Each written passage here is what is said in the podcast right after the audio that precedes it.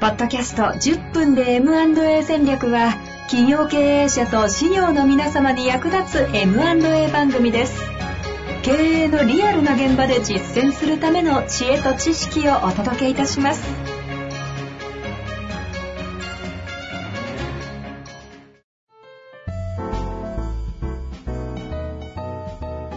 こんにちは、遠藤和樹です。白川正義の10分で M&A 戦略。白川さんよろしくお願いいたします。お願いします。さあ、ということでね、今日も行きたいと思うんですが、前回、あの、FA においてえ、こう5箇条、心あをそうですね。やってきた中で、ええ。改めてその目的だったり、目標っていう話をしていただきましたけども、え結局会社 MA、ええ。会社を引き継ぎたいですし、はい。いい会社に引き継いでいきたいですし、ええってなった時に、ええ。何を聞くんじゃって話かもしれません。ああいい。会社ってうん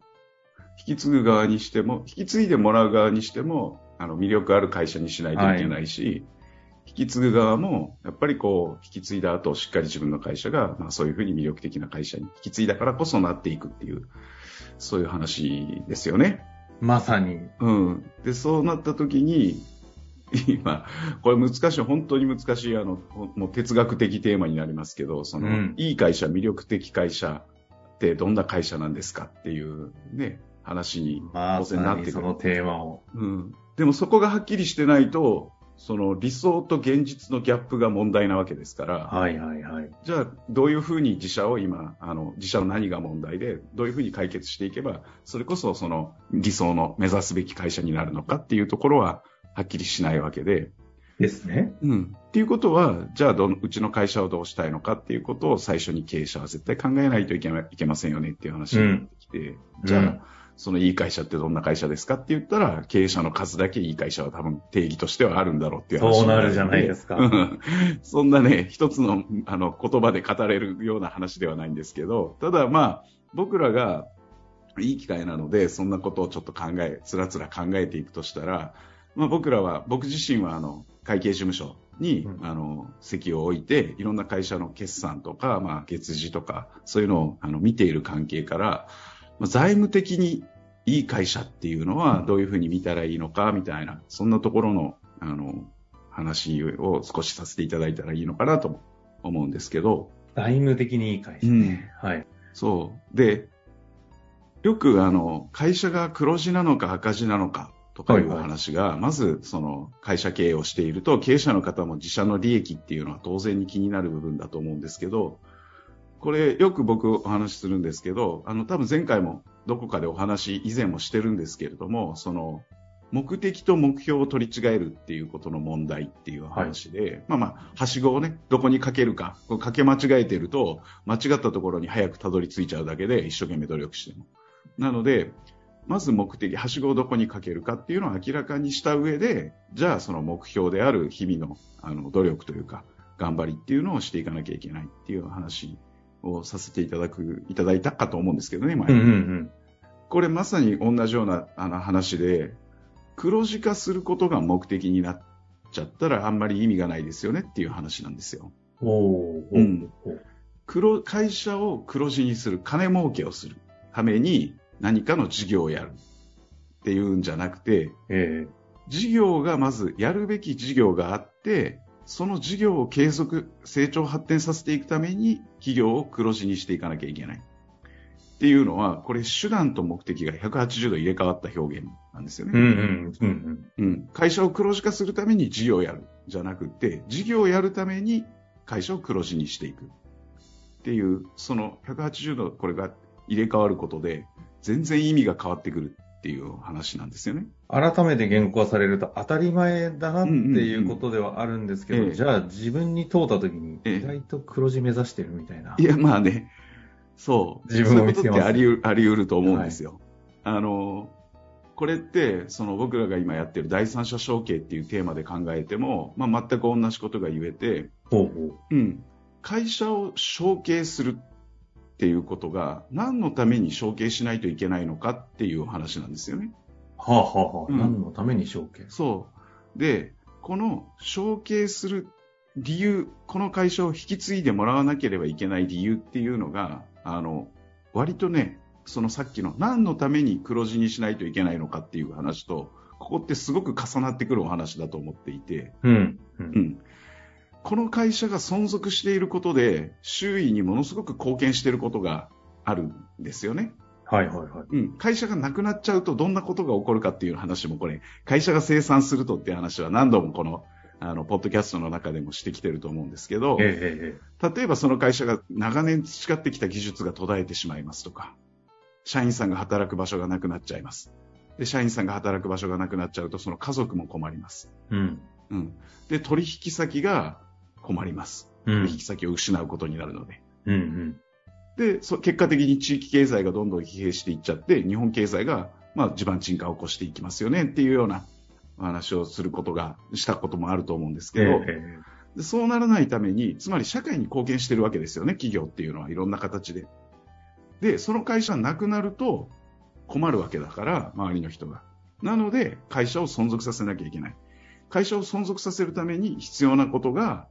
会社をしっかりと黒字経営することであったりとか、えうん。うん、あの後継者をしっかりと確保していくっていうことになっていくっていう、そういうところにつながっていく話だと思うんですよね。その話聞くと、我が社は存続する価値がちゃんとあるのかという、うん。ちょっと、さらっと話してしてますけど、うん。結構真剣に聞くと、ちょっと苦しい回答とこれはという感じはしてますが、い本当におっしゃる通りです、ね。でもね、またね、その話、ちょっとまたそれも余談になるかもしれないけど、その、僕もこのお手伝いを、承継のお手伝いしてると、ええ。よく言われるんですよね。やっぱりうちみたいな小さな会社とか、何の特徴もない会社は、欲しい人いないでしょって、あの、引き継ぎたいっていう人とかいないでしょって経営者の方が